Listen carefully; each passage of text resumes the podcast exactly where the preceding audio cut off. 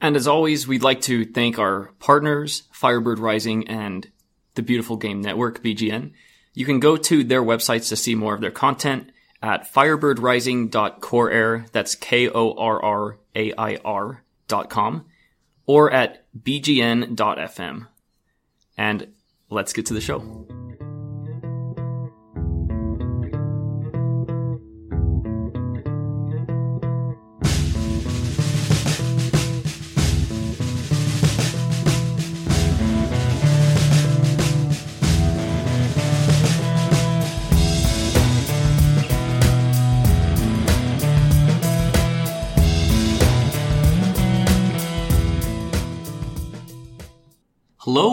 To this episode of the Rising as One podcast. This is Dominic Kearns here with Matt Trainer and Jeff Went. And before we begin, I want to do our first ad read. So actually, we got in touch with Oro Brewing Company, and this is a special shout out for everyone in the East Valley. They are out in Mesa. They reached out to us, they followed us, and they are on Main Street in downtown Mesa, just off of Country Club Drive. Uh, and basically, what they said is if Phoenix Rising gets any points, the next day we will offer happy hour pricing, which is a dollar off all day for Rising fans, with the keyword, and that keyword is Rising. So keep that in mind. Tomorrow, Monday, July 17th, you can get a dollar off on all drinks. That's their happy hour pricing special. Using the keyword Rising, and whenever you're around town in the East Valley, be sure to give them a shout out. So, Oro Brewing Company, you can follow them on Twitter at Oro Brewco. And now let's get to the actual game, uh, which was quite an entertaining one against Colorado Springs. Yes, it was quite an interesting night. Uh, Phoenix Rising trying to maintain their unbeaten streak, uh, starting you know, they're now at a club record of five, uh, facing a, a, tough Colorado Springs team, which Phoenix Rising has never beaten in it in its existence. Uh, so last night they came out in a, in a 4-4-2 diamond formation again. Victor Vasquez on the left, Amadou Dia and Peter Ramage in the center, Cody Wakasa on the right. Uh, in the diamond, you had uh, uh Miguel Tim sitting at the defensive mid. You had Blair Gavin, Bravo and Drogba at the top. Avila was up top in the center, and then on the right hand side was Watson. Was Matt Watson. So uh, some interesting minutes or interesting uh, starting minutes. Uh, Drogba uh, gets an early shot off in the third minute, uh, hits the side netting, but but a good effort, good effort from him early. Uh, a minute later, Blair Gavin gets a nice shot outside the 18, just hits it just over the bar, and then right after that, we get an interception. Drogba gets the ball right back. A nice little touch for Omar Bravo, just a little bit out of the reach. Uh, goalkeeper corrals that ball. And then we get to the bad point of the first half, 12th minute. Off of a restart, Josh Phillips hits a deep ball down the field uh, to Kevaughn Frater, who uh, wins a header over Amadou Dia, takes turn, and beats Josh Cohen on the low side, and it's one nothing. And, and again, Phoenix Rising back on the heels again. I think this, you know, this will dominate probably a lot of the talk as we go on through this, you know, through this podcast. But I think the Amadou Dia experiment at center back, I think, needs needs to come to a stop here at this point. Uh, I think the biggest issues we have there with him being there a, he doesn't have the size to, to win a ball like that. B, he, he's the type of player that tends to like to push up the field a lot. And I think having him on the left hand side where he was so effective uh, when he first started with Phoenix Rising six weeks ago, uh, you know, I think that's more of a natural role for him. And, and I would think it would be key to put him back in that spot again. But, you know, we'll talk about that as we go on later on, you know, through this podcast. So for the next 15 minutes or so, you know, play kind of lulled, and you know, a lot of play in the midfield, just not a lot of hookups, not a lot of big plays. You know, we get to the 26th minute, Gavin hits a nice ball to the near post, but nobody's running, and, that's that was that was an issue we had all night last night. Was we, we didn't have a lot of runners early making runs on on great crosses you know, Blair Gavin had a couple great crosses. Matt Watson had a couple great crosses all night. But we just didn't have anybody that was on that back end of that cross making that run to put it in the net. So another, you know, another in the 30th, Vasquez puts a nice ball in. You know, just a little high for Drogba, not able to get there, make that touch. We get a minute later, uh, Kate, uh, catcher gets a shot on goal, just misses wide, you know, on a you know attack for them. You know, the the high line that they had for a lot of the first half, I think, was causing issues with Phoenix Rising. You know, I think it kind of forced them out of their game for a while. We saw the heat map at the end of the first half, and you could see how far back we were sitting. It just didn't seem normal for, for the way Phoenix Rising normally plays.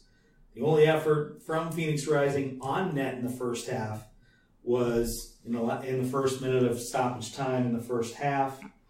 Uh, Drogba had a nice touch, got it to Wakasa, who came in off the right. A low shot, a weak shot on goal. Puati, easy save for him, no problem. We go into the half down one nothing. Interesting comment. If you didn't see the broadcast, go back and listen to uh, Jose Bosch's interview with Patrice Carteron at the end of the first half. Uh, I don't think I've ever heard a coach say that he almost fell asleep in his chair watching this game, but I could understand why it happened. I mean, explain to me, Dominic, why we can have 68% of the, pers- of the possession in the first half and only have one shot on goal.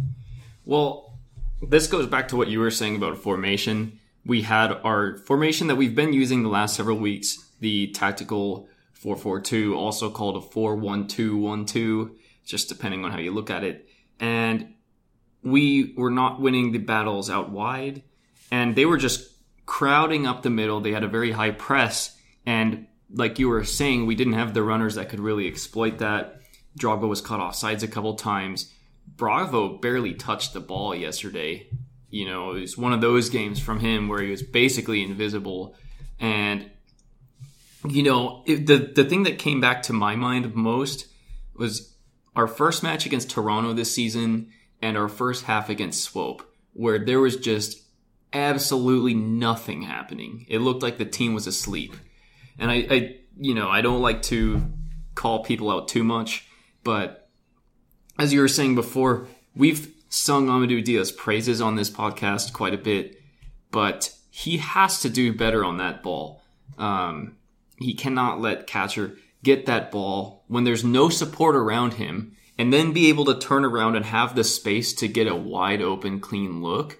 That's ridiculous. There was no Colorado Springs player within 10 yards of that play. There are three other red jerseys. That play can't happen. Colorado Springs almost scored again in the 30th minute. That was the best chance for either side after the original goal. And that was off a bad giveaway in the back four, which set up, I believe, um, was that one Master Casher, right? Casher, yeah. Yeah, and that shot I thought was going in. That could not have missed the post by more than a foot.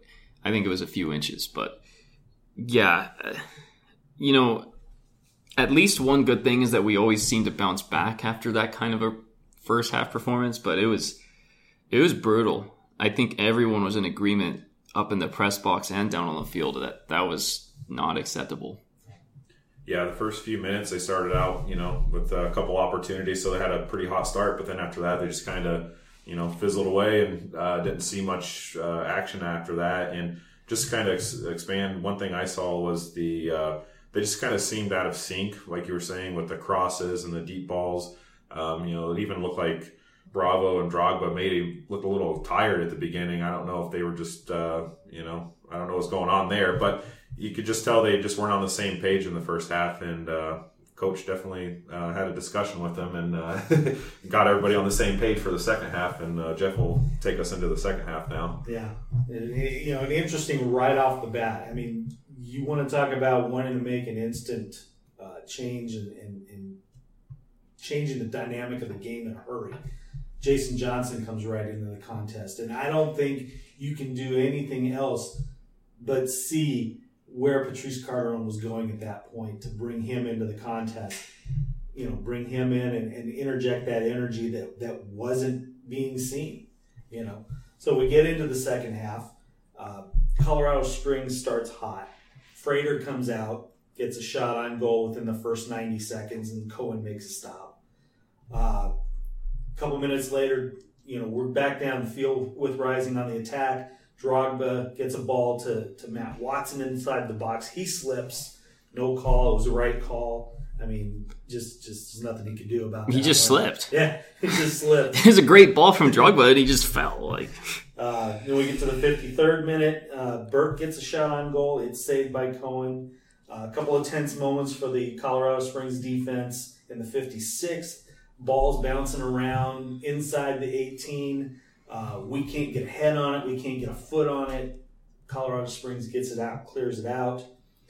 Gotta love in the 58th minute when uh, uh, a lucky fan for the evening decides to get involved in the play on a Didier Drogba free kick as it gets skied over the top of the net, skied over the, the, the sky boxes, and hits a fan up in the top level. We all loved that when we saw that. Uh, bad moment in the 63rd. I, you know, we thought that we were going down 2-0 here in a hurry. Vasquez, clear, clear mistake giveaway leads to a break for Colorado Springs. Fortunately enough, Peter Ramage comes over and is able to make a good defensive stand at that point, not allowing you know Springs to get a shot on goal that was serious. I mean, Cohen did have to make a save; it wasn't a wasn't a, a bad one. So nice to see Avila get involved in the 64th minute. He had a turn and a nice shot on goal. It was just a little bit over the bar, but to see him finally get involved in the attack in the 64th was, was good to see. I, we didn't see a lot of him in the first half, but he started to pick up his game in the second half. Then we get to the goal in the 66th minute. Obviously, Puati was trying to get a hold of that ball inside the box. Did he had gotten his forearm to the ball, but couldn't corral it. Jason Johnson, right on the spot, grabs the ball, back of the net. We're one-one. Now we're back in this game, and everything is turned. And do you mind just a side note on that goal? So I, I showed the slow motion replay to my roommate. He was watching from home last night, and he seemed to think that it was a very iffy whether the keeper was interfered with or not. I thought that the GIF in slow mo that we actually retweeted on our account, but it was originally from Chad Smith. It seemed like the ball hit Puati's hands, but started to come out before Johnson touched it. I don't think the ball was firmly in his hands and Johnson just smashes it out before booting it in. But you know, in any in any case, I uh, we're very fortunate it wasn't called for one because you've seen those called often, and two, it just shows that we needed that spark. No one else was able to give us that kind of spark. That goal was all hustle. That's a classic poacher's goal, and you know, if we don't get that goal, we were saying this yesterday, we might have lost last night. Yeah, we might have. Interesting at that, at that point, even though you know Puati's down on the field for a couple of minutes, getting getting the medical attention. They also do the hydration break at this time.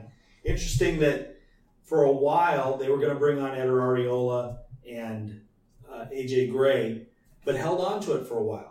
They actually held on to it for quite a while, which was surprising. I think the goal changed everything, so they waited a while to make those substitutions. But when they did make those substitutions later in the second half, it did seem to energize the team even a little bit more because you bring in, you brought out Omar Bravo, you brought out Miguel Tim. It seemed at that point when you're bringing out Miguel Tim, you're going for it at that point. You know, you're going for the three points. You're not going for the one because you're not going to pull a defensive midfielder to bring in AJ Gray or an Eder who are both attacking type players, you know, into the contest to to to, to move that along. Um, so 72nd minute, had a nice play. Didier Drogba on a header from a great cross from Eric Avila. Just happened to be right straight at Puati, who made the great save. Um, and then Avila again a few minutes later gets a nice shot, but it goes just wide. Uh, then we get to the goal in the 84th minute. Obviously, I think we were all a little surprised originally seeing Didier Drogba going over to take the corner kick, but you know what? Perfectly placed. You, you can't ask if you can't ask for a better corner kick at that point. Puts it right in the middle. Jason Johnson's right there. Puts the head on it. Puati has no shot at it. Back of the net. It's a two-one lead. You know, a great play all around. Then we get uh, then we get the the indication that we're at eight minutes of stoppage time. I don't think I've ever seen eight minutes of stoppage time in my life. I've seen four and five. you've seen those types, but to see eight minutes go up on the clock, I think we were all shocked when we saw that because we could sit there and we could count two minutes. You could easily count two minutes for the Puati injury. You could easily count a minute and a half to two minutes for Hydration, the break. break. Then you could easily count maybe a minute for all the substitutions that were made. And even the funny thing is when when when Rising makes their substitutions, they make their substitutions on the hydration break, so you're not really losing any time there. So where they came up with eight minutes just floored me. But fortunately, for the most part, we didn't have a lot of action in that eight minutes of time. You know, Colorado Springs tried to put a little bit of pressure on, but never had a really serious threat. Uh, a couple yellows come at the end of the match. Obviously, Jason, you know, you know, Cohen, Josh Cohen picks one up at the end there, trying to waste the time. But for the most part, the Rising defense held. 2 1 win, big three points, moves the unbeaten streak to six. What, is, what do you think, Dominic? Well, I mean, it's a great win for sure. It wasn't the most pretty match. Soccer's a funny game sometimes. I feel like over the course of the 90 minutes last week against Orange County, we played much better, and yet we only come away with one point and almost come away with zero. And then tonight, or I should say last night, it still feels so recent, but we were, I don't know about second best, but we really lacked a lot of imagination for most of that match. And it felt like we didn't have too many chances, and the numbers kind of bear that out. Colorado Springs had 11 shots total, 6 on target. We had 12 shots, but only 4 on target. And, you know, we get two goals. I think the other shots on target, one of them was just the little Cody Wakasa dribbler at the end of the first half. So it really didn't feel like we created too many chances, and yet the chances we created, we scored.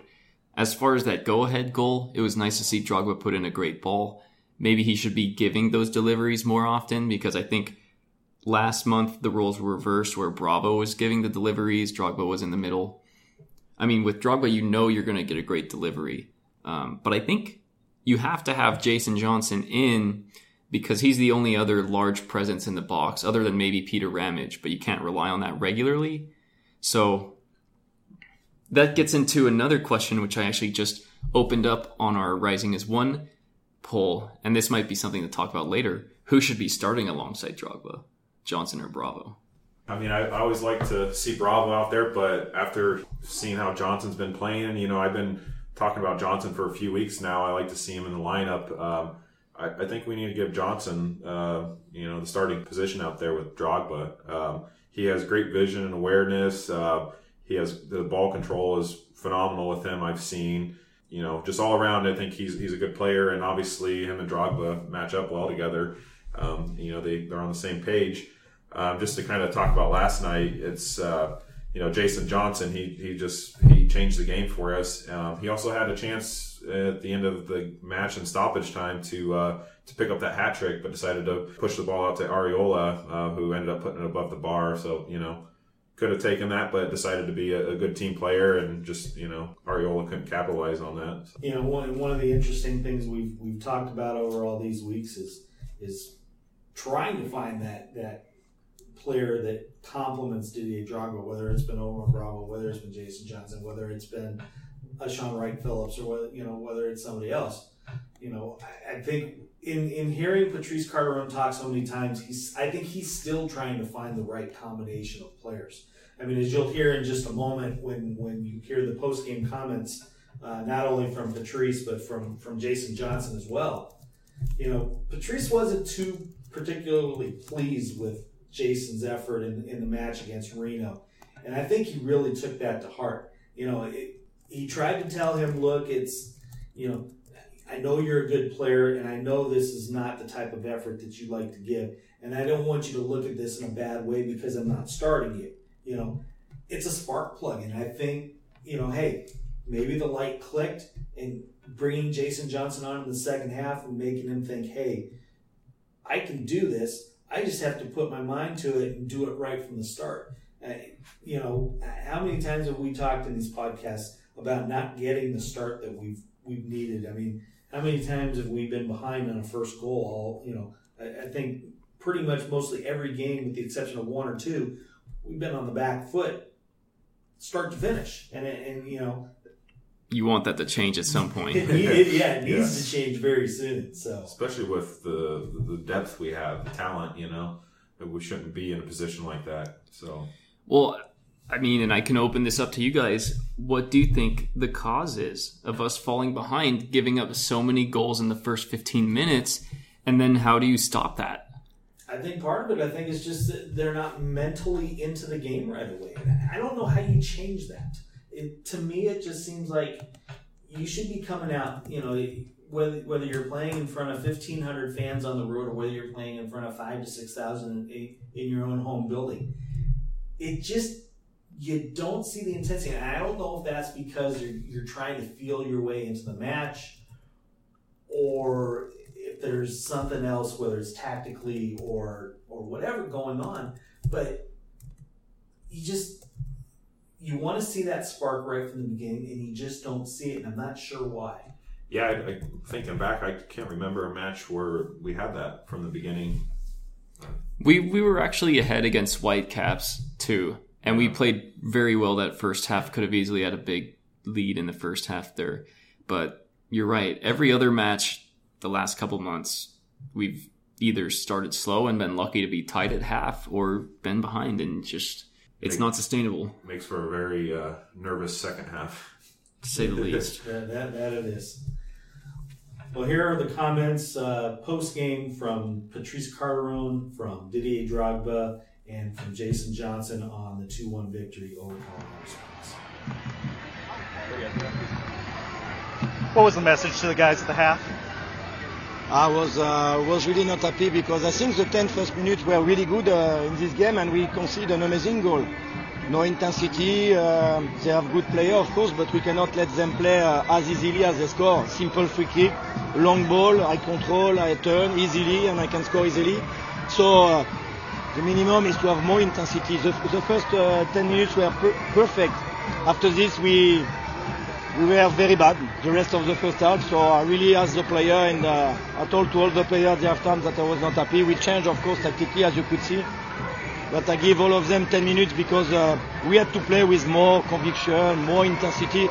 I'm very proud and happy about the second half because uh, against a very good team, we we did a fantastic second half, and um, I'm proud that uh, our fans uh, with this weather came to support us and uh, to give them the three points. I'm very happy also. Did you take any steps to um, limit their speed in the second half? Does it seem to hurt you a lot in the first half? Yes, that's part of the thing we have been working uh, all the week. We need to play with more intensity and more speed most uh, most of the times. That's why we did work. Uh, we are working a lot. You know, I'm only here for six uh, weeks, so step by step we are trying to, to get better. We are still undefeated, six game, four draw, two game one. We we are for the first time we are in the eight first team, so definitively our motivation is to qualify the team for the first time for playoff. And after uh, we must keep on progressing. I know that everything is not perfect right now, but I do believe in my boys, I do believe in this club, and I'm gonna give my best for us to compete. Talk about Johnson and his effort in the second half and what, what he meant coming into the game. You know, he had a difficult uh, game in uh, Reno where uh, we were expecting, uh, and he knows I was expecting a lot from him, and he had a very difficult game. But yesterday, yesterday evening, I told him, please don't be sad because with the quality you have, I'm sure that uh, you will uh, you will have your chance. And at the halftime, I, immediately I was I, I thought that he would be the the key of our success tonight. Obviously, with all the extra time you had, it's nice to have a 39-year-old Didier Drogba that can take the ball down into a corner and kill a minute and a half off the clock. Uh, that's the best moment in football when you are waiting the referee to whistle, you are winning 2-1, all the stadium uh, waiting for this moment also. So thank you for the fans uh, once again, and I'm uh, really happy that we give them this uh, these three points. What's your impression of the league so far in your limited time here? A lot of very good team. No, not a lot of difference between the team. In uh, most of the team we are competing, I can see very good players. So definitely we need to we need to keep on progressing physically because uh, the first week I had the feeling that we were suffering so much against most of our opponents, and there there are players with quality uh, in most of the teams. But fantastic league for us to compete. You're such a defensive-minded coach. What have you seen in the six weeks that you've been here, progressive, progression-wise? Are you happy with what you're seeing? Uh, Are there things that still need to be worked on? Ah, definitively, we need to sometimes we are re- we are reacting most of the time. Today uh, our reaction was fantastic. Last week the 10 last minutes in Orange County were absolutely fantastic. But I would like my player to be more active from the start of the game. And luckily uh, we did uh, concede one goal, but uh, that's part of the thing we need to, to ameliorate in the future. Touching on a little bit, what does this environment though bring to this team uh, as far as what they built here and, and the fans uh, coming back home? You know, I, I first said to the players that uh, for me, uh, my philosophy in football is uh, the three more important things are one, the result, two, the result, three, the result. Because if you are used every day to win, you like to win at the trainings, then you will uh, will love to win the day of the game. That's part of the thing I want our fans to feel that we are fighting every time to give us uh, to give them the three points. After step by step, of course, we want to play a, a good football. I cannot play defensive football when uh, so many uh, thousand people are coming to support us. I want us to be. Uh, we have an offensive player like Drogba, as you say, that uh, we need to give him balls if we want the fan to be happy to see what he can do with the ball. So definitively we need to progress, but uh, I'm so happy about what we did in the six last game. Thanks, coach. Congrats on the win. Seems like last four or five weeks since you've shown up on the pitch, the the, the flow of the game has kind of changed since you've been here. Can you kind of talk about what they've tried to do to work you, uh, getting you the ball more?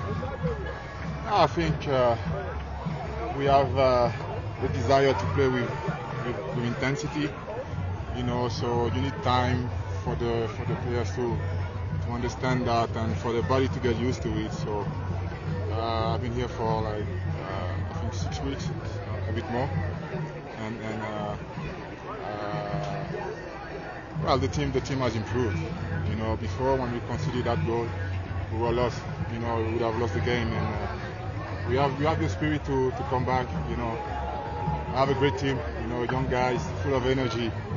I think you saw that today, and, and the desire to, to win here at home. So it makes things easier for me. Who's really impressed you? Who's who's standing out on the pitch? I think uh, the whole squad because uh, you can see people start.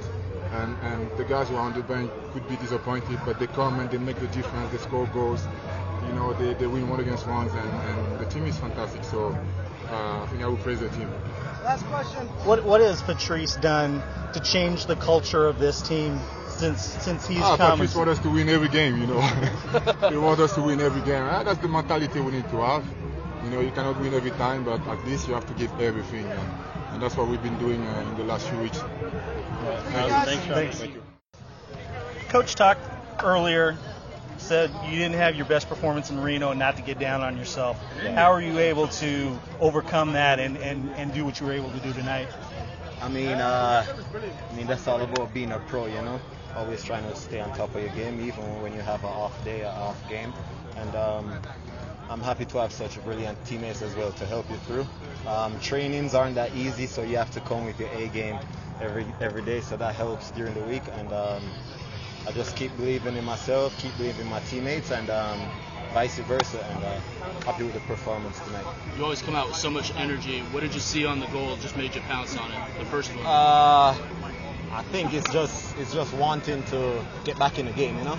Um, being one down at home, it's, it's never a good thing. And uh, and as a sub, your your, your main um, main aim to lift the, the, the, the team energy. It's it's something you can't see, but when you give, you feel it. And uh, I was happy to do that for the team tonight. What is meaning players like Didier Drogba and Omar Bravo and Shaun Wright Phillips? What, what does that do to help you confidence wise? I mean, learning from them. The name alone just, says it, you know. Uh, just their presence alone. Sometimes they don't even have to kick a ball, it's just their presence right there. And you know, growing up watching what those guys did in the in the top leagues, uh, it's, it's, it's just an honor to play with them, you know. Yeah. You've been around the league a little bit. What's Yeah. it like to be a part of the first win for this organization over Colorado Springs? Uh, happy, happy. Last year um, we lost, we lost to them, so um, I take great pride in this victory, especially with me scoring. That's that's good for me. I mean, you guys are now unbeaten in six ever since Patrice has come on board. What what has he meant to this team? You know, coming in and, and replacing a, a, such a legend like Frank. Um, I mean, I think everybody has uh, their own way of coaching, um, their own way of implementing their style of play. And uh, Didier, I think Didier didn't um, start playing until Patrice um, as well came came as well. So I, uh, I guess with both personalities, kind of helped the team as well, and um, we're able to perform the way we did tonight. So there's the comments of Patrice Carteron, uh, Didier Drogba, and Jason Johnson after a great 2 1 victory over Colorado Springs to keep the unbeaten streak now at a club record of six, uh, which brings us into next week's match, which is a huge match at this point, guys. Uh, playoff seeding definitely on the line as uh, Phoenix Rising heads to the road to take on eighth place Tulsa, sitting just barely above us, uh, basically on, on one more win than we have on the season. Uh, Tulsa coming in on this match off of a 2 2 tie against uh, LA Galaxy 2 on Thursday night. Uh, had to fight back to get just to get a point because LA had the two nothing lead after the first half on goals from from Vera and Dylan, but it was second half goals from Judana and Svantesson. And, and Ian Svantesson is going to definitely be one of those players to watch for Tulsa, you know, as we get ready to play them this week. Yeah, I thought that was an interesting result against Los Dos, uh, having a draw against them. Um, the previous two matches for Tulsa, they beat Salt Lake City and Oklahoma. So to come in and draw against Los Dos, uh, you know, if, if we can play like we did the second half last night against um, Tulsa, I think we can walk away with three points. Yeah, and I mean Tulsa is one of those teams that's improved so much from last season to this. They're a team, as we've seen when they beat Oklahoma City on the road, they're capable of getting some results against stiff opposition. They're also capable of playing down to their opponents, as we saw with Galaxy and a couple other matches this year. So it's also worth noting, and we'll get to this in the standings soon, but we are on 22 points with them, and they technically have the eighth spot because they have seven wins versus our six. But I, I mean, this is going to be a very tough game to predict. This is also one I would not be terribly upset with a draw from. But we don't want to give them the three points and then have to deal with that and then come home and have San Antonio the following week.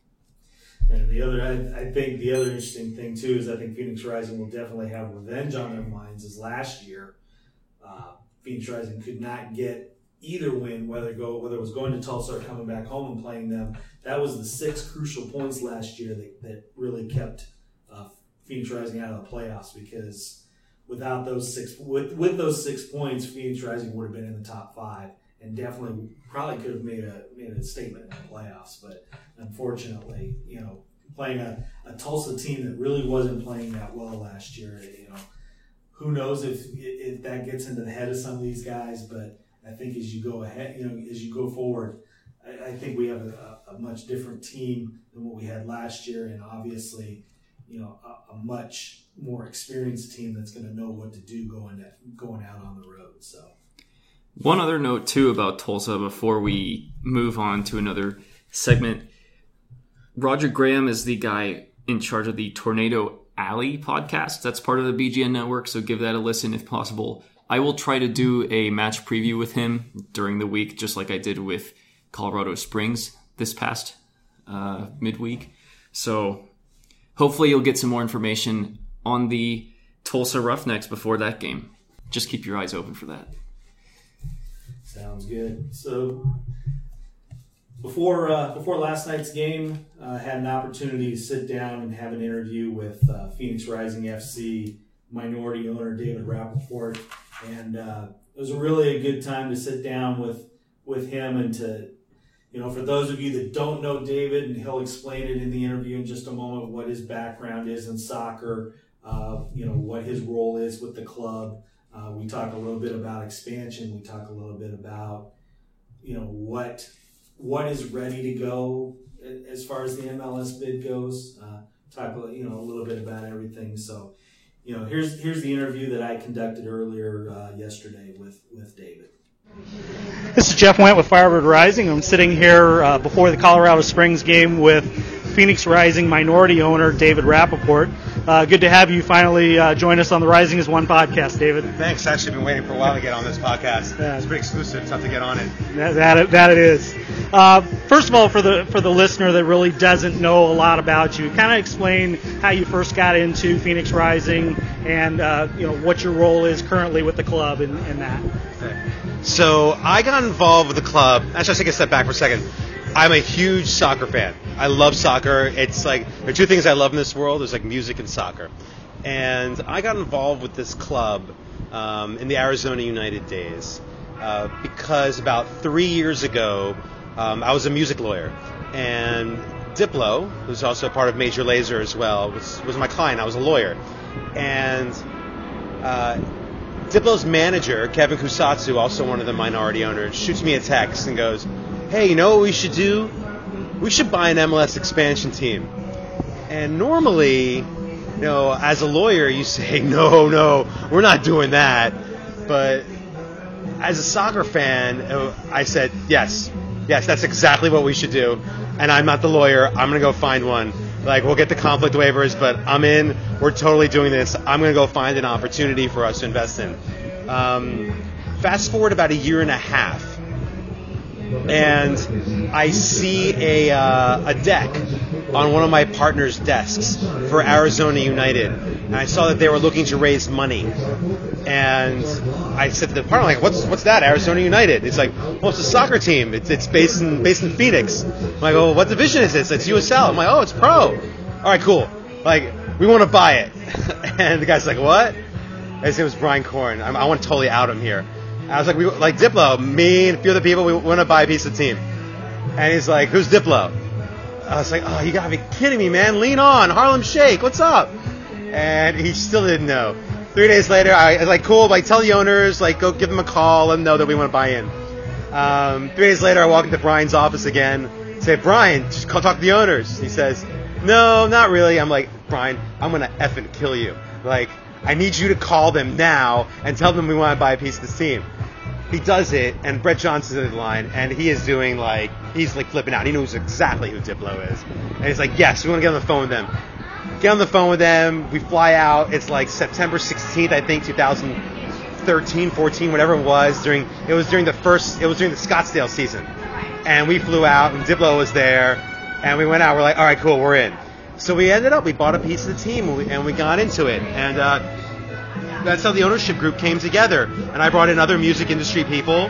Um, brought in Pete Wentz, who I knew very well. His managers from Crush Management, uh, Jonathan Daniel, Bob McLynn, um, people from the Windish agency that are now part of Paradigm, Tom Windish, uh, Sam Hunt. Uh, just a few other music business people. Uh, Paul Adams, another another manager in the music business, and we brought in a nice consortium and wanted really to be involved with it and say, let's see what we can do. Let's bring like a little bit of the music side into uh, into Arizona United. And then obviously Kyle left uh, at the end of last year, and you know Berke and Tim and Detmer and all the guys who jumped in on it. It's like what an unbelievable ownership group, and you know, rebranded the team. I always wanted to rebrand the team.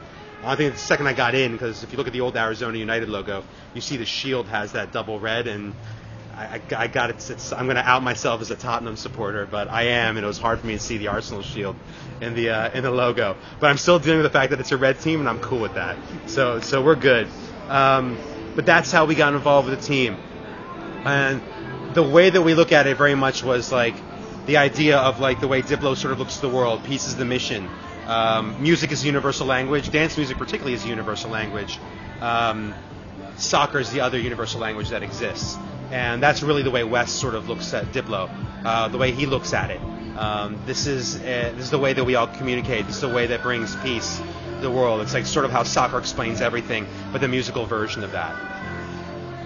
So yeah, so I so, so I, I see where that goes in correlation with each with each other. So talk a little bit about what your role specifically is within the club and what kind of things you do to help with the club.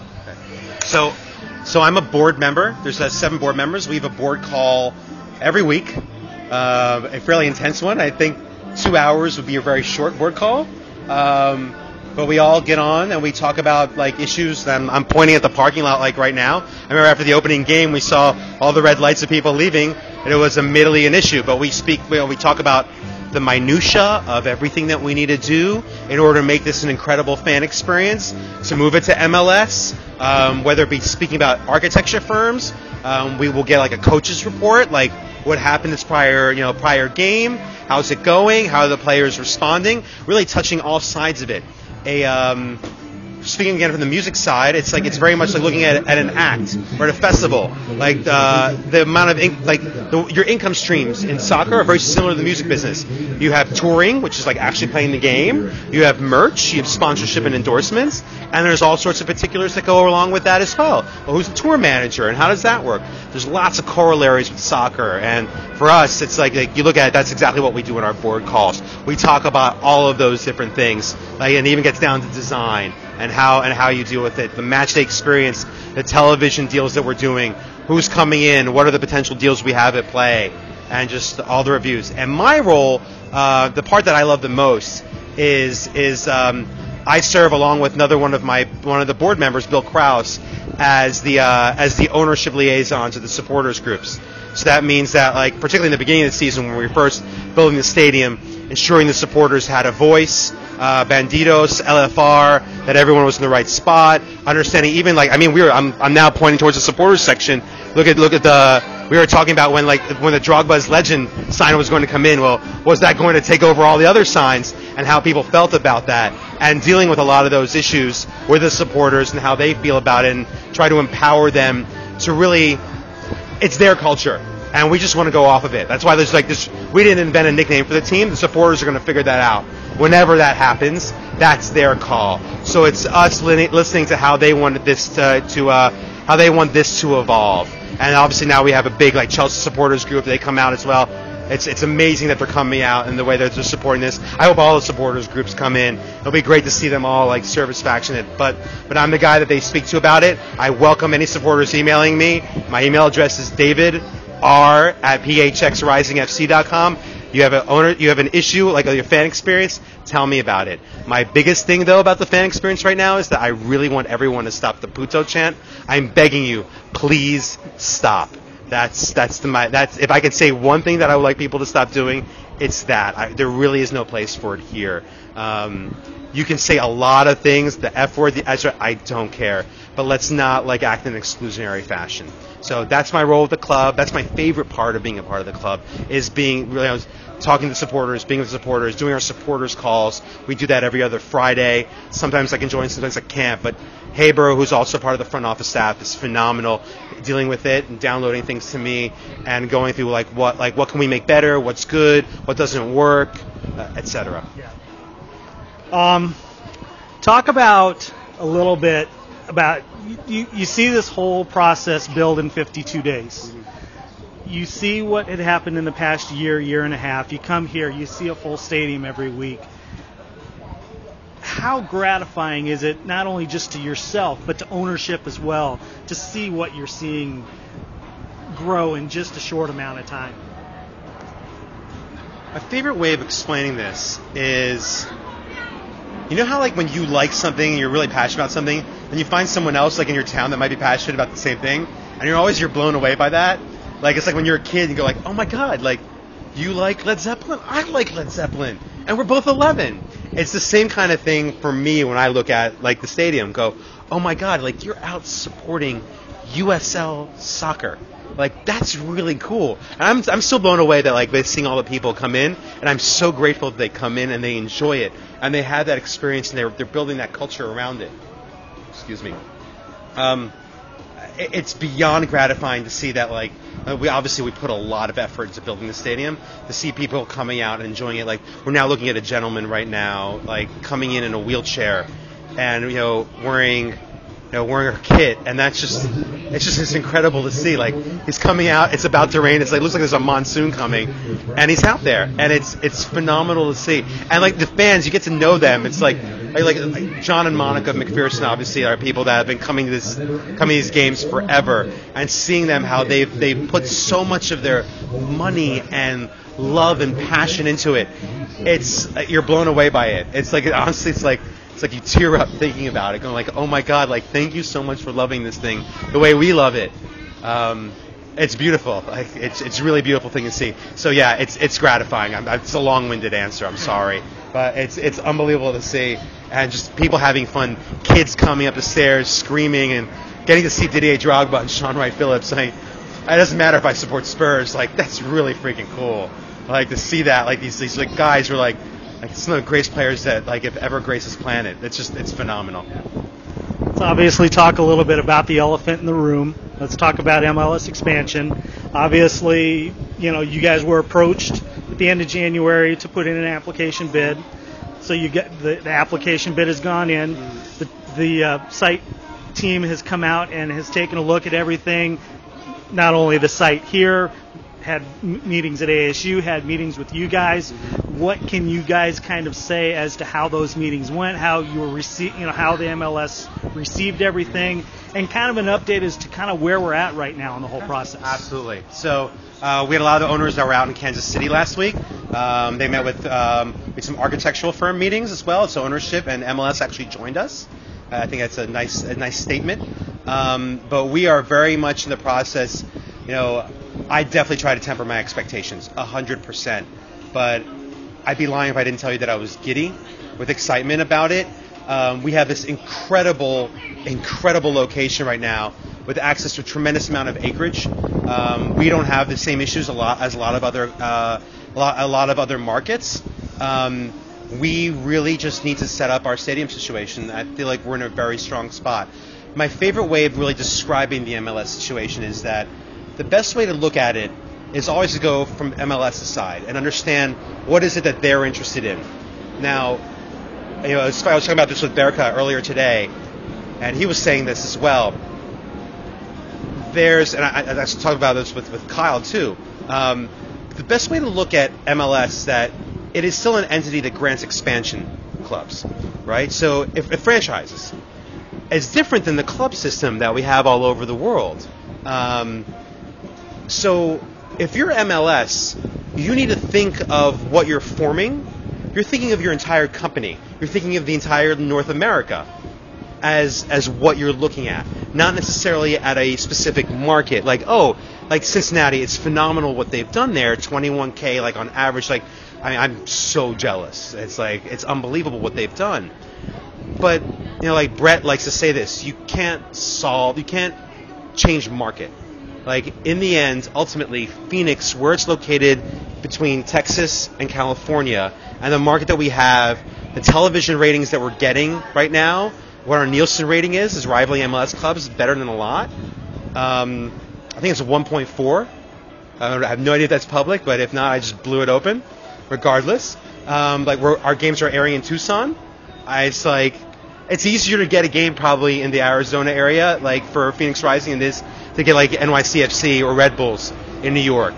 Um, so, with that being said, if you're MLS and you look at the country in North America as a market, you're thinking, okay, what am I going to add to my body, right? And it's just like having like a heart transplant, right? Like, will will my body reject this heart? Will my body reject this kidney?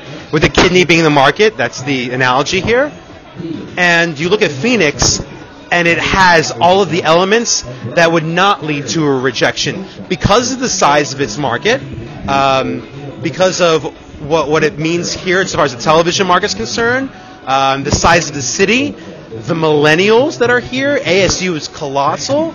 Um, our phenomenal Latino fan base. You look out there; it's, it's unbelievable what they do on a daily basis. They're they're amazing, and it's just it's very hard to look at that and not say like that market's incredible. So when you think of MLS as a human body and bringing, let's say, and getting a transplant, it's very hard to not to.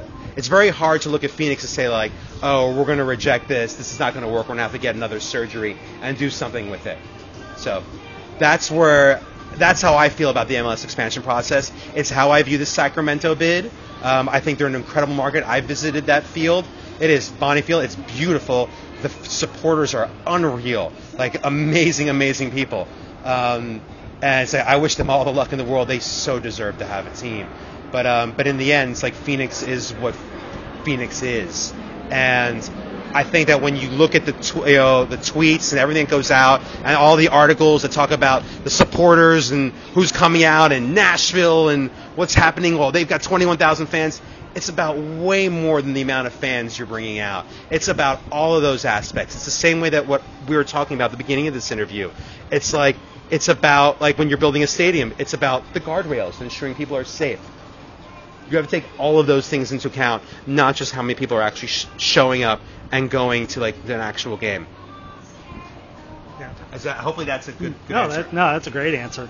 So one of the things, obviously, everybody talks about is the fact that you know the the stadium is always the is the number one issue when it comes to the expansion. Mm-hmm. Obviously, the renderings are out there, and nothing's going to be final, obviously. But as far as, I mean, the from what we understand and what we've what we've seen in in past mm-hmm. is that the financing is in place. The, the, the, the, the obviously the, the land is in place. Mm-hmm. It's just a matter of putting shovels in the ground and getting it going. Is, is obviously the point, correct? shovel ready. Yes, 100%. This area right here that we're looking out at right now is shovel ready. We have an expansion team where like shovels are in the ground, and we we can build it. The key is building a climate controlled stadium. It's we have to control the climate honestly for about probably three to four home games, July and August. And we do that. We solve for that. That's the that's the most important factor of like dealing with the financing aspect. Obviously, we brought in Goldman Sachs. Um, we are it is it is religion to not take public money among the ownership group. The same way it's religion that we have a grass field and not do turf. Um, that, that obviously that's also actually weighs into the uh, the stadium equation. But this is shovel ready ground. Um, we have an expansion team. We're immediately starting to build. Um, that's why I'm hoping we get this year. Knock on wood would be amazing because we want to be able to start building as soon as possible, um, so that way we're ready for 2020.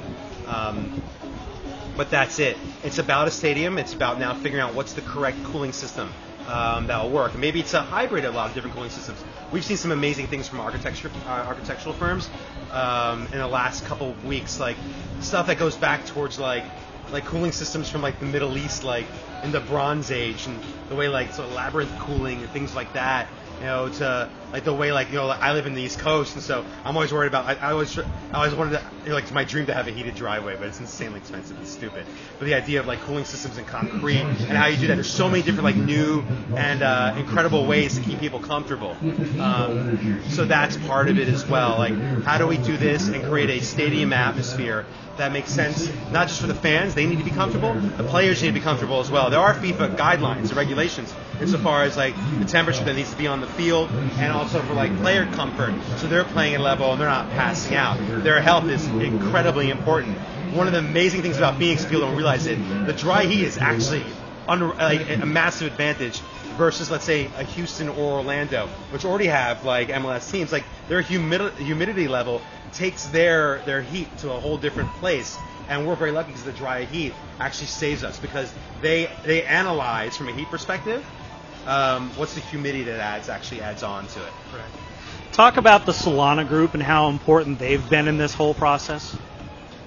I don't. I haven't had a ton of interaction with them, but what the the interactions that I've had insofar as board meetings, and understanding what they've done, is the Solana group. But for them, I mean, we'd never have been able to pull this off. Um, it is amazing to see their dedication and the passion they've had towards it, um, what they want to accomplish with this ground, and how how they've worked with us in order to build this complex. Um, they absolutely have been incredible partners. They're, we're, we're, I mean, we were with them today. They're just they're fantastic partners, and working with them and figuring out how we work with this. Like, cause like right now we're looking at a stadium, we're looking at practice fields. What happens when you know we can start building more? When we can start like really creating complex around this, where there's like there are restaurants and like entertainment and all those other aspects that go into it. Wonderful to have that all here, and they're just. Uh, the, the way they've sort of organized their assets in this land and have dealt with us is just I, I'm blown away. I'm like I'm super blown away. They're, they're, they're I can't say enough amazing things about them. One final question for you: Take the ownership hat away. Put your put your supporters hat on. How proud are you to see the product that's out on this field, the, the acquisitions that have been able to be made by this team, and just the support that you've seen just around here in in a short amount of time. That that part's absolutely amazing. Um, it's funny. We're I, I was I was uh, I was with uh, with Wes with Diplo, and we were just talking about like, oh my God, look, there's Didier Drogba, who's like basically like the universal Michael Jordan of soccer, wearing a kit that says Mad Decent on it. Think about where we were in 2006 and what we were doing. It's just like it's just it's shocking. It's just like shocking. It's it's like luck combined with hard work. It, it's truly it's incredible. Uh, it's just really hard. My it's I, I know I actually really like telling this story. It's my favorite Didier story. It's the first time I met him. We were all of us were all together, and like he was asking like, "What team do you support?" And I was like, "I support Spurs." And I was like, "I'm like you, you killed me in 2012," and he totally reenacts the goal on me with, with me playing the role of the defender. And it's just like, but he, it's just like the lighthearted way in which he does it. It's like I wanted to kill him, but like I loved him. It's like it's just like it's just his smile. It's it's infectious. And when you see that, like you know, we're looking at them warming up right now. And it's just it's just it's amazing to watch. Like you have to pinch yourself constantly. Like I, I, I definitely want to end off also just talking about like the ownership group, the people that I interface with, because all of all of our ownership groups, we all have like a crew behind us, and we all like have like we're the representative of each group. Like so, I represent the entertainment faction. The people that have come together from such disparate backgrounds, and how we're all together, and the way we get together on board meetings and speak, how we deal with each other. I, have never been a part of a business like this. I really haven't. That that's like, it's incredible dealing with Bearcat. It's incredible dealing with Mark Detmer, Bill Kraus, Brett Johnson, um, Dave Stearns, Tim Riester, like Didier. It's just it's it's unbelievable to be with that with that group of people, and everyone brings another like core competency to the group and another sort of viewpoint. And I don't know. I just I, I could never. We just got so lucky. We got so lucky, like to have this ownership group, this team, like the way Bearcat chased down Didier and got Didier. It's just it's it's just truly unbelievable. Um, so so yeah, just looking at the product in the field, I mean, I want to win. I freaking want to win. Um, it's a real bummer about the injuries to Reggie. It's a real bummer about the injury to, to Luke. I thought Luke was just starting to get like right when he got injured. I thought he was like the like his service was just starting to get good. Those crosses were coming in. That would have been great to see in the midfield. Um, and but but I'm excited about it. I like seeing some of the young guys. I like seeing Cody Wakasa. I, I want to see him like get to the next level. I like his fire. Um, I like a lot of these guys. Like just their their grades. Watching Omar get in there, his passion. I mean, I love that that team picture we saw like the other week with Didier in front doing the thing and the team behind him. Omar's got his shorts hiked up. It's hilarious. It's almost like I kind of wish he was taking the piss out of Ronaldo. But um, it just it's just it's great to watch. Love Patrice, great coach. What a find. Um, Rick, the whole crew, just just just great. I have to be careful. It's like I feel like it's like Frank Sinatra getting like you know like the music's playing me off the stage, but like everyone seriously involved in the club. I, I it's it's it's impossible. Like it's impossible to say a bad word. It's and and it goes all the way to the supporters. Like when I run into like you know John, Monica, Marco, Richard, like everyone across the board, Ryan, Kia, like all the crew. And it's great seeing you and Kyle. It's it's it's it's a family. It's an absolute family, and I, I love watching it. Andrew, it's like I, just, I, God, I hope no one hates me afterwards. Christine, I'm trying to get everyone's name in, but like everyone's just fantastic, and just the way they get in there, and like the way they support the club, and that, that family atmosphere. That's why I can't wait for them to come up with a nickname. It'd be great to see a nickname come out from them. So, like, all good. And by the way, I'm not a proponent of Red Ghost. Just want to make that clear. Uh, that's not. That's not. Whatever they come up with, it's cool. Well, thank you for the time, David. It's been a pleasure to have you on the podcast, and uh, feel free to come back anytime you'd like. Love it. I listen to your podcast obviously every week. It's uh, it, it's a great podcast. Looking forward to getting like a ton more listeners. So, thank you everyone for listening to this podcast. I love it, and Jeff, thank you so much for your time. So cool, and thank you for supporting our club and being such an early supporter of what it is that we're doing, and, and a cheerleader. It means a lot to us. Thank you. All right, thanks a lot, and have a great evening. So that is our interview with David Rappaport, uh, minority owner of Phoenix Rising FC. You know, a couple of interesting points that you, you listened to that interview. Uh, first of all, what a huge soccer fan David is. I mean, just just to hear him talk about you know his love for Tottenham and and and everything about soccer and about you know, not only how the how important the game is to him, but you know, I, I think it's interesting to hear the comments about how he correlates music, you know, which is part of his industry, with how you know how soccer kind of meshes with that as well, and and to hear some of the comments finally some from some members of ownership as far as the MLS bid, as far as you know where the stadium situation sits and all that, you know, it, it's great to hear.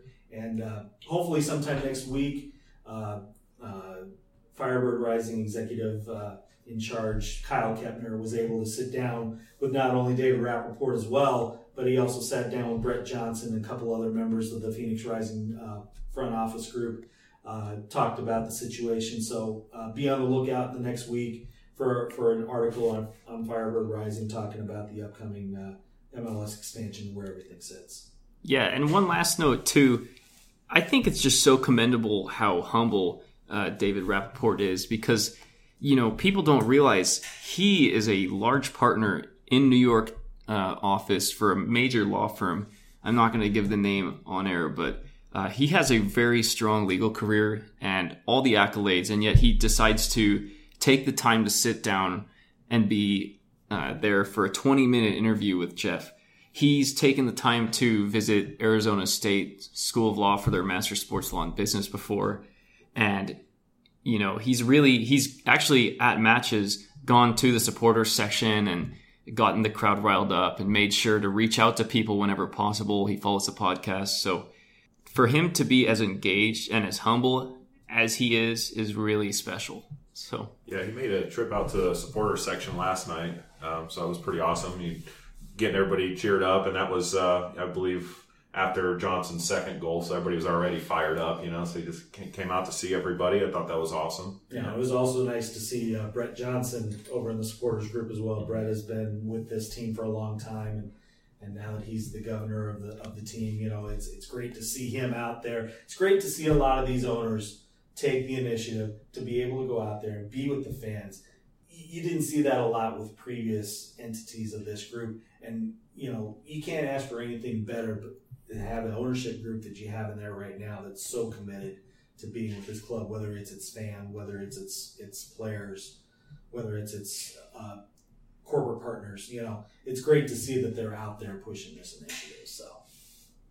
Well, shall we get to the matches around the league? Let's, let's get into the weekend review, week 17 of, of the season. Uh, starting Wednesday night, Swope Park Rangers got a 1 0 victory over Vancouver. It was a Kharlton Belmar goal in the 65th minute that gave Swope Park the three points. An important three points to help uh, Phoenix Rising's cause for sure. I mean, obviously, Swope is way ahead of us in the standings, but to keep a team that's close behind us in Vancouver off the board, off of three points or even off of one point, was a was a big help. Uh, Harrisburg gets a 2 0 win over New York on Wednesday. On Thursday, Orlando gets a 1 1 tie with uh, Tampa Bay. We already talked about the 2 2 draw LA and Tulsa had on Thursday. Uh, interesting result on Friday San Antonio with a 1 1 draw against Oklahoma City. It was a Forbes goal in the first half, followed up by a Miguel Gonzalez goal almost at the death to give to give Oklahoma City a point out of this one. Yeah, that was an interesting match. I actually saw the last 30 minutes on ESPNU, which by the way, this is very cool that they're showing Friday night matches on ESPNU. I don't know if we're going to get on there yet. I know we we did once, but I don't think it was ESPNU, but they're showing a lot of them now on ESPNU, so that's something cool wasn't a terribly impressive performance from San Antonio. They lost the possession battle. I mean, they were content to get that 1 0 win, but, you know, credit to OKC Energy for giving it a go. They actually had a chance for a penalty kick in the 83rd minute, I want to say, but that missed, and yet they still get the equalizer on a very nice finish after a really mad scramble in the box. Well, we get into Saturday's action. Ottawa and Richmond had a 1 1 draw. Charlotte with a 3 2 win over New York Red Bulls. Bethlehem and Pittsburgh drew 1 1. Harrisburg and Richmond also a 1 1 draw. FC Cincinnati over Louisville 3 2. St. Louis beats Charlotte 1 0. Here's an interesting, the other interesting result on Saturday Vancouver, a 1 1 draw against Reno. Uh, it, was, it was a goal by Bevan for, for Vancouver, and then Brown scored for Reno to give Reno a point. Uh, again, It's another important result for Phoenix Rising, being that Reno is so close, only being four points ahead of us now, as we'll get to the standings in just a moment. But again, another bad result for Vancouver, which keeps Vancouver below us in the standings. Yeah, that's got to feel like a real missed opportunity for Reno as well. They actually went ahead in the 73rd minute on that Brian Brown goal, and it, you know, at that point it looks like Reno is going to keep their hot streak rolling with the win, and you know Vancouver does battle back, but it's a great result for us. We're now only four points back of Reno, who's in fourth place, and we still have a match in hand. And, you know, that just helps us widen the gap with Vancouver as they continue to slide down. Uh, a couple huge draws that were just really fantastic results for us. You'll see once we get to the actual table how we're really closing that gap. And that's what three points can do for you. Yeah. Games being played on Sunday before we tape this podcast. Portland plays uh, Park Rangers in a, a, big match that's going to impact Phoenix Rising as it comes down the road. Seattle playing uh, Orange County. So that brings us to the end of week 17 in the USL. And here are the standings as we speak in the West. It's RSL at the top, 14 2 and 1 for 43 points. Then it's San Antonio in second at 10 1 and 6 for 36 points. Then you go to Swope Park Rangers in third, 10 4 and 2 with 32 points. Reno is in fourth, 7 4 and 5 for 26. Then in fifth is Sacramento, 7 6 and 4 for 25. Colorado Springs stays in sixth at 6 7 and 6 for 24 points. It's Seattle in seventh at 7 8 and 2 for 23 points. And currently holding the eighth spot is Tulsa at 7 8 and 1 with 22 points. And just a reminder at the top eight, every team in the top eight has played more games than Phoenix Rising. So as we get to the bottom of the table, in ninth, Phoenix, 6 5 and 4 for 22 points. In uh, 10th, it's Rio Grande, 6 7 and 2 for 20 points. In 11th, it's Oklahoma City, 5 8 and 4 or 19 points. Vancouver, 12th, 4 9 and 5 for 17 points. In 13th is Orange County, 4 4 and 3 with 15 points on a minus 2 goal differential. Then it's LA in 14th, 4 11 and 3 with 15 points in a most beautiful minus 23 goal differential.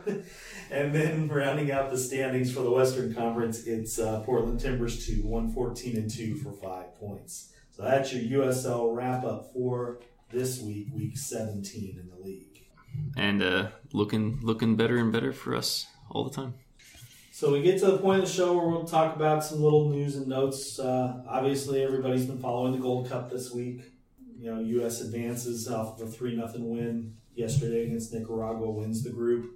Uh, made some changes to the roster, obviously bringing in the heavy hitters now at this point for the tournament. Uh, Jozy Altidore being brought in on the roster, Clint Dempsey being brought in on the roster, uh, Tim Howard being brought in on the roster, and, and the, of course the interesting I guess I don't know if you want to call it the the key member of this call up, Jesse Gonzalez, the goalkeeper from FC Dallas. Obviously, the U.S. is trying to cup tie him. Will we see him at some point in this in this Gold Cup? So they do cup time. It'll be interesting as they go forward. You, you know, you bring him in as a sub late in the game where they're they're clearly ahead and can cup tie him? Do you wait until later on in the tournament when you have a situation where it's either okay, if you lose in the semis and you're playing a third place game, he gets a full, you know, he gets a full cap there. I, I think it's going to be interesting as we go down this line, you know, with the rest of the tournament, uh, you know, what they'll what they'll do with him. Obviously, Thursday you've got the games here uh, in Glendale. You'll have Mexico playing here. Obviously, we don't know whether it'll be the early or the late game. Like we had talked off air beforehand, Canada Jamaica is definitely going to be an interesting game to watch. Well, let's not let's not pencil that one in stone yet because right now, I mean, Mexico and Jamaica are tied on points. Mexico has the slight edge, but we we will see how the matches shake out. But the most likely uh, pairings will be Mexico, Honduras. Probably that's going to be the late match, and Jamaica, Canada.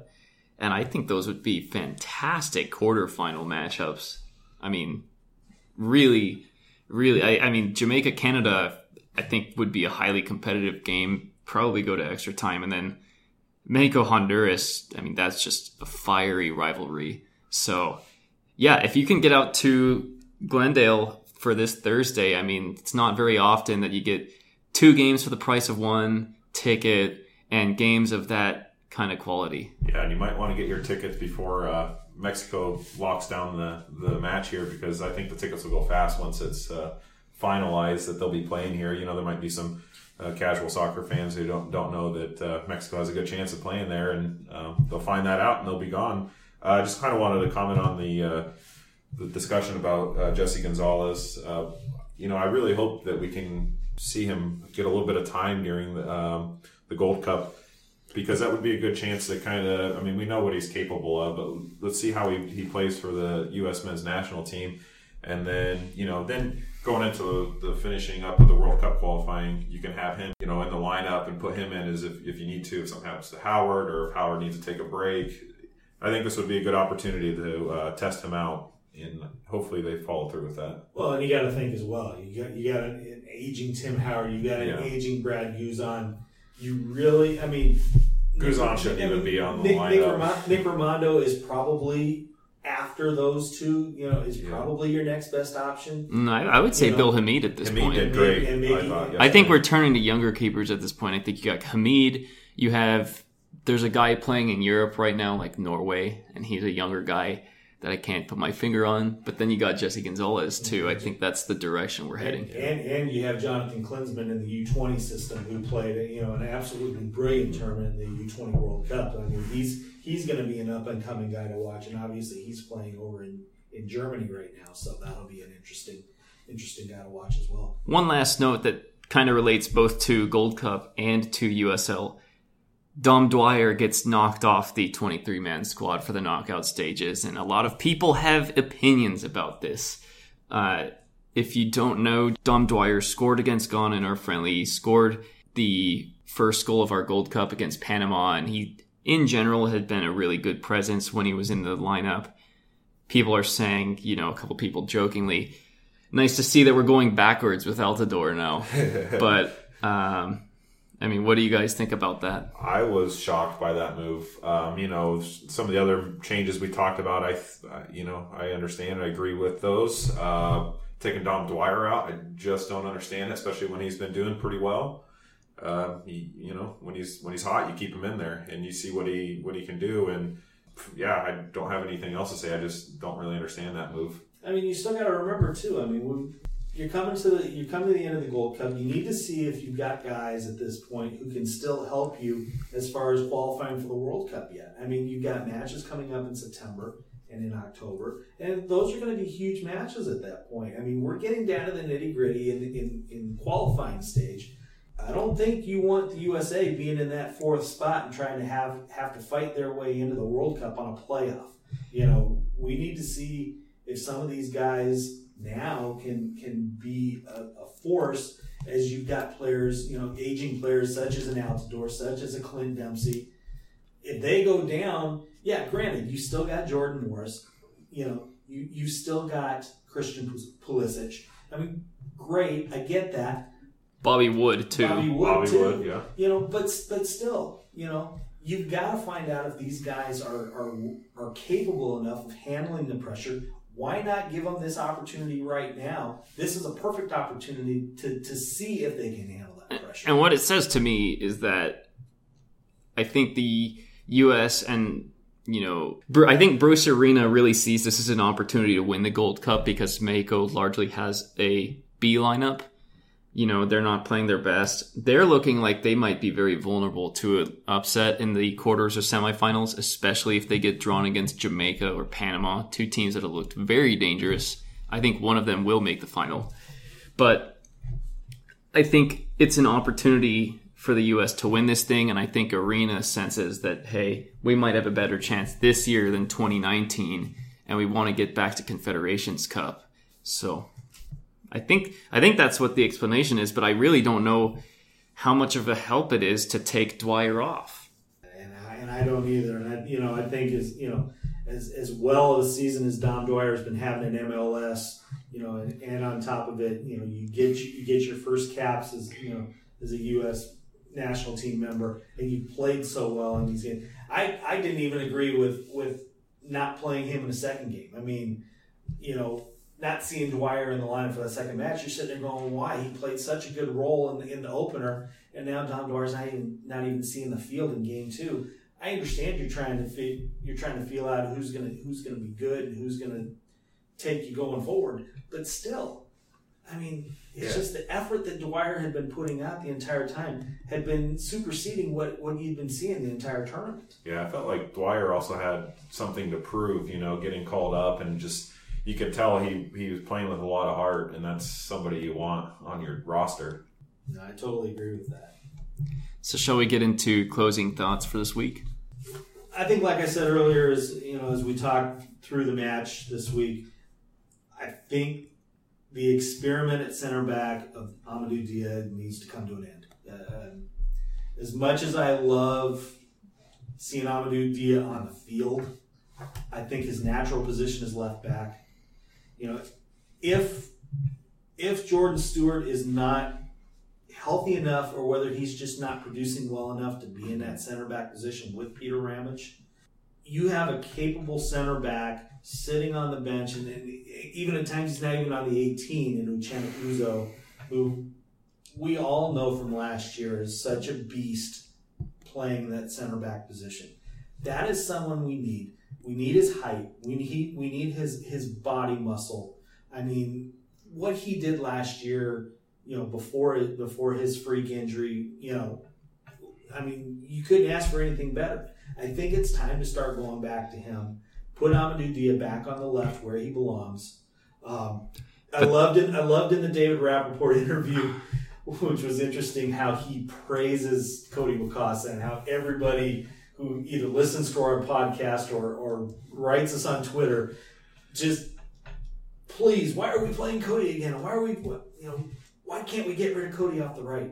Well, now you have an owner who feels that Cody's the, the best option we have on the right right now. So, you know, I think it's time to start putting the players that need to be on the field that could help us the most. And I think that's Uchenna Uzo in the center. I think that's Amadou Dia on the left, which gives us the best option. And then obviously, once we get Alessandro Riggi back in the lineup, you get him, you get Jason Johnson, you get Shaun, a, a healthy Shaun Wright Phillips, because obviously he didn't play this week because of injury. Um, Didier, and you got Didier Drogba. I mean, the the the options there are endless at this point. And when you get all your options and you get everything hitting on all cylinders, I mean, this unbeaten streak could go for a while. I mean, we could be looking at 9, 10, 11 games, you know, before possibly something happens. So. Or we could be looking at it ending in the next two weeks against either Tulsa or San Antonio, which I think is going to happen. Uh, hopefully, my pessimism is misplaced. Just as playing devil's advocate here, though, you have Victor Vasquez, who's been a, a pretty big fixture in our starting lineup.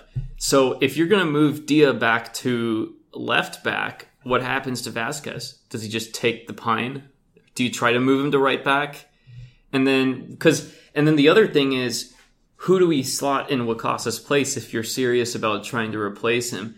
Because, yeah, we've seen AJ Gray, but he tends to be more of a central defender. He's played back there before and honestly hasn't been that great at it. So, I mean, it's not a perfect situation, but if that's your only position where you're really searching for answers, that's a lot better than where Arizona United was the last couple of years. And it's a relatively good problem to have. Yes, it is. You know, and you know maybe you know maybe Vasquez is a guy who who either slots in that defensive midfield role maybe a little bit, or maybe he maybe he's a guy that he likes to be that roamer, and maybe you put him on the maybe you put him on the left opposite of Jason Johnson if he were to say go on the right. You know, I think Vasquez is a good runner, and I think he's got good crossing ability. I just think he's mismatched for the position that he's at right now. I just I don't think left back is the right spot for him. I think the midfield seems to be a little bit of a better spot for him than on the back. So give me your starting back four. If my if I had to give you a starting back four right now, I I'd say you've got to put Dia on the left, you put Ramage and Uzo in the middle, and you put right now Cody Wakasa on the right. I, I I still think you know Cody played one of his better games this week. You know, we knock him so much, but you know, you saw him play a little bit more of a defensive role. He did jump up in the play at times when it was called for, but I thought his defensive play last night was one of the better games. He didn't get turned around as much as he normally does. He played his man quite well. I mean, there was a time, there was even a time where Ramage came out and covered on the right flank, and it was nice to see Cody drop back in and realize, hey, this is where I need to be. He's starting to figure things out a little bit, and I think now that he's started to figure things out, I think it only enhances his role a little bit better. I think you may see better play out of him in I mean, if you have yeah, and I think if you have Ramage and Uzo back there too, that also helps support Wakasa, so we're not as exposed from some of his uh, mistakes that he might make. I mean, he's a rookie too. He's got a long career ahead of him. I think you're right. We have seen better performances the last month, ever since he had a couple uh, tough penalties, the one against Whitecaps too. But I think I think we've seen some growth, and I remember there was one sequence last night where he made a couple big blocks on crosses that were coming into the middle. First, he uh, a defender tried to spin him around, but he stuck with it, and then he tried to cross it and he knocked it out for a throw in, not even a corner. So uh, we are seeing some better stuff from Wakasa, and you know I don't know if this team has the patience to stick with him, but if we do, he could end up being back there for a while. I think maybe that's what David Rappaport is thinking of when he has high praises for the guy. So my uh, final thoughts here, uh, some things that I really liked that I saw last night was um, Phoenix dominating possession at 67%. I mean, granted, the first half didn't, you know, capitalize on that much.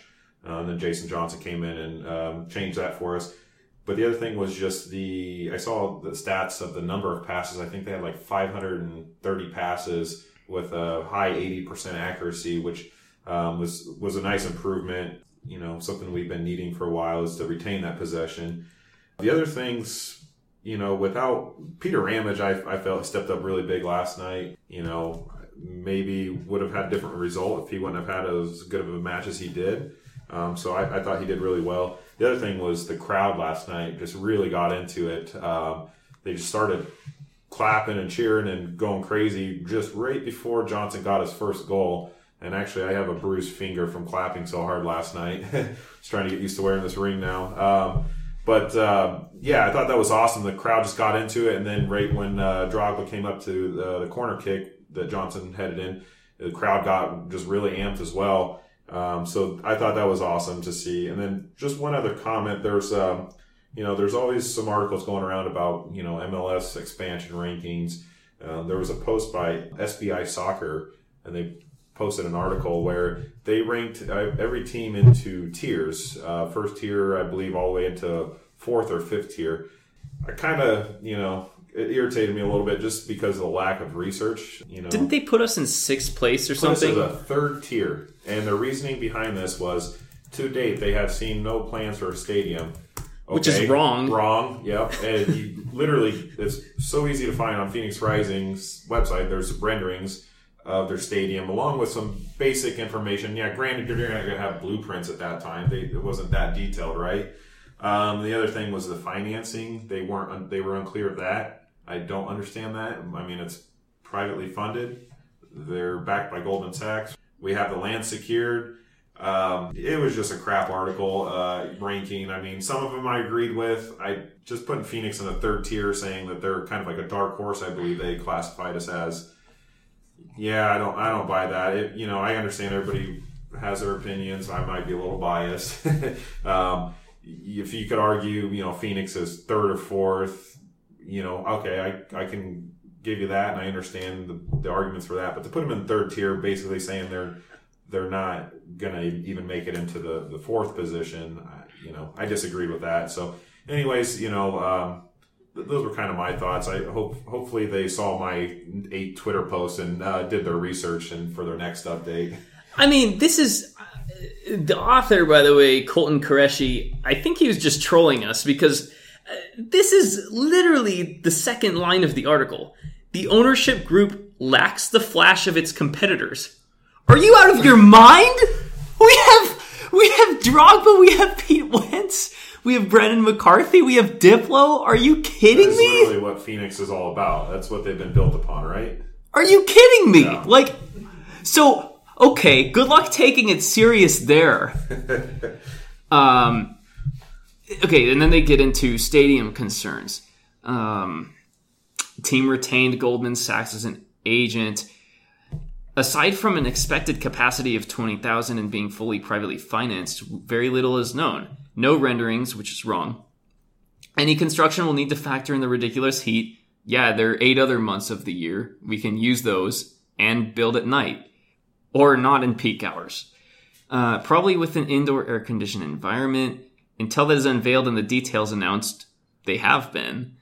Do your homework. there isn't a reason to lead Phoenix over the teams ahead of them. Oh, here's another thing they don't mention. We actually have land. These other places don't have land. These other places have taken years to have land. Miami just got it a couple months ago, over three years after the original plan to get into MLS. And here's another thing. They Nashville got a lot of publicity. I don't I don't mean to uh, single out Nashville too hard here. I think they have a solid chance, could win that four spot. But there was a lot of big publicity coming out of Nashville a couple weeks ago uh, when Don Garber visited. Oh, you know, this is a really great up and coming city with a lot of potential. We were very impressed with them filling a stadium with 45,000 soccer fans to see US. We've been getting 60,000 regularly here. So don't come at us with that, all right? We've done that re- like consistently at University of Phoenix Stadium. So we'll probably do that this week too if Mexico's there. It's a good chance, I would imagine. Yeah, Mexico should be playing there as we discussed. So yeah, we we shouldn't dwell on this too much, but this this person really did not do their homework when they're looking into the Phoenix bid and getting back into uh, to your thought, Matt, on the on the fans and, the, and their efforts last night. Big ups to Patrice Carteron last night, right before the the Drogba corner kick and, and Johnson goal. Carteron gets up off of his off of his chair at, on the touchline, turns around to the fans, raises his arms in the air to get him up and get him going.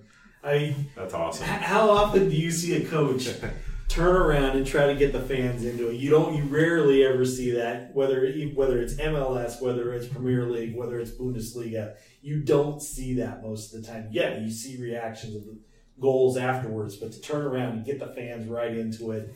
Uh, in, in a pivotal point in the match. I mean, I've never seen that, but kudos to yeah, kudos to Patrice for that. I was wondering where that spark came from because as soon as that, you know, he, he must have been over there getting the, the crowd involved, and as soon as we started seeing them over there in that section. The sporter section went crazy. Then the other, it just was a just spread like fire, you know. Yeah, yeah. And uh, my final point will be the Drogba difference. Even though Drogba didn't score in this match, ever since he has come in, ever since Carteron's come in, this team refuses to lose.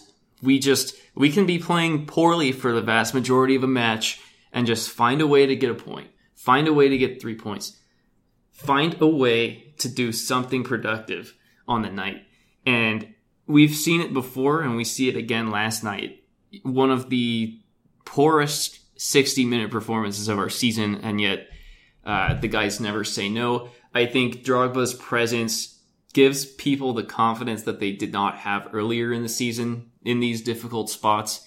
So even when Drogba's not the guy coming up for that first goal in the 66th minute, um, just seeing Drogba right to your side is giving Jason Johnson the confidence to, hey, I'm going to go up there and at least see what we can do because this is something that Drogba doesn't practice and he's showing me how to do it. Uh, and then perfect delivery on that corner kick. How many times did we see the first couple months of the year we weren't getting that kind of delivery and chances went begging? And another off field part of the Drogba difference, you guys see that uh, ESPN FC put an article up, out about Florent Malouda potentially being interested in Phoenix Rising. I mean, that's that would be a huge get because without going into the whole French Guiana thing, which I think French Guiana got screwed because CONCACAF had several weeks where they could have notified them before they did, right as the tournament was starting. And then they could have done that a whole appeals process before the tournament started. But, you know, that's neither here nor there. Florent Malouda can still play. I mean, he had some a couple nice moves, a couple good shots.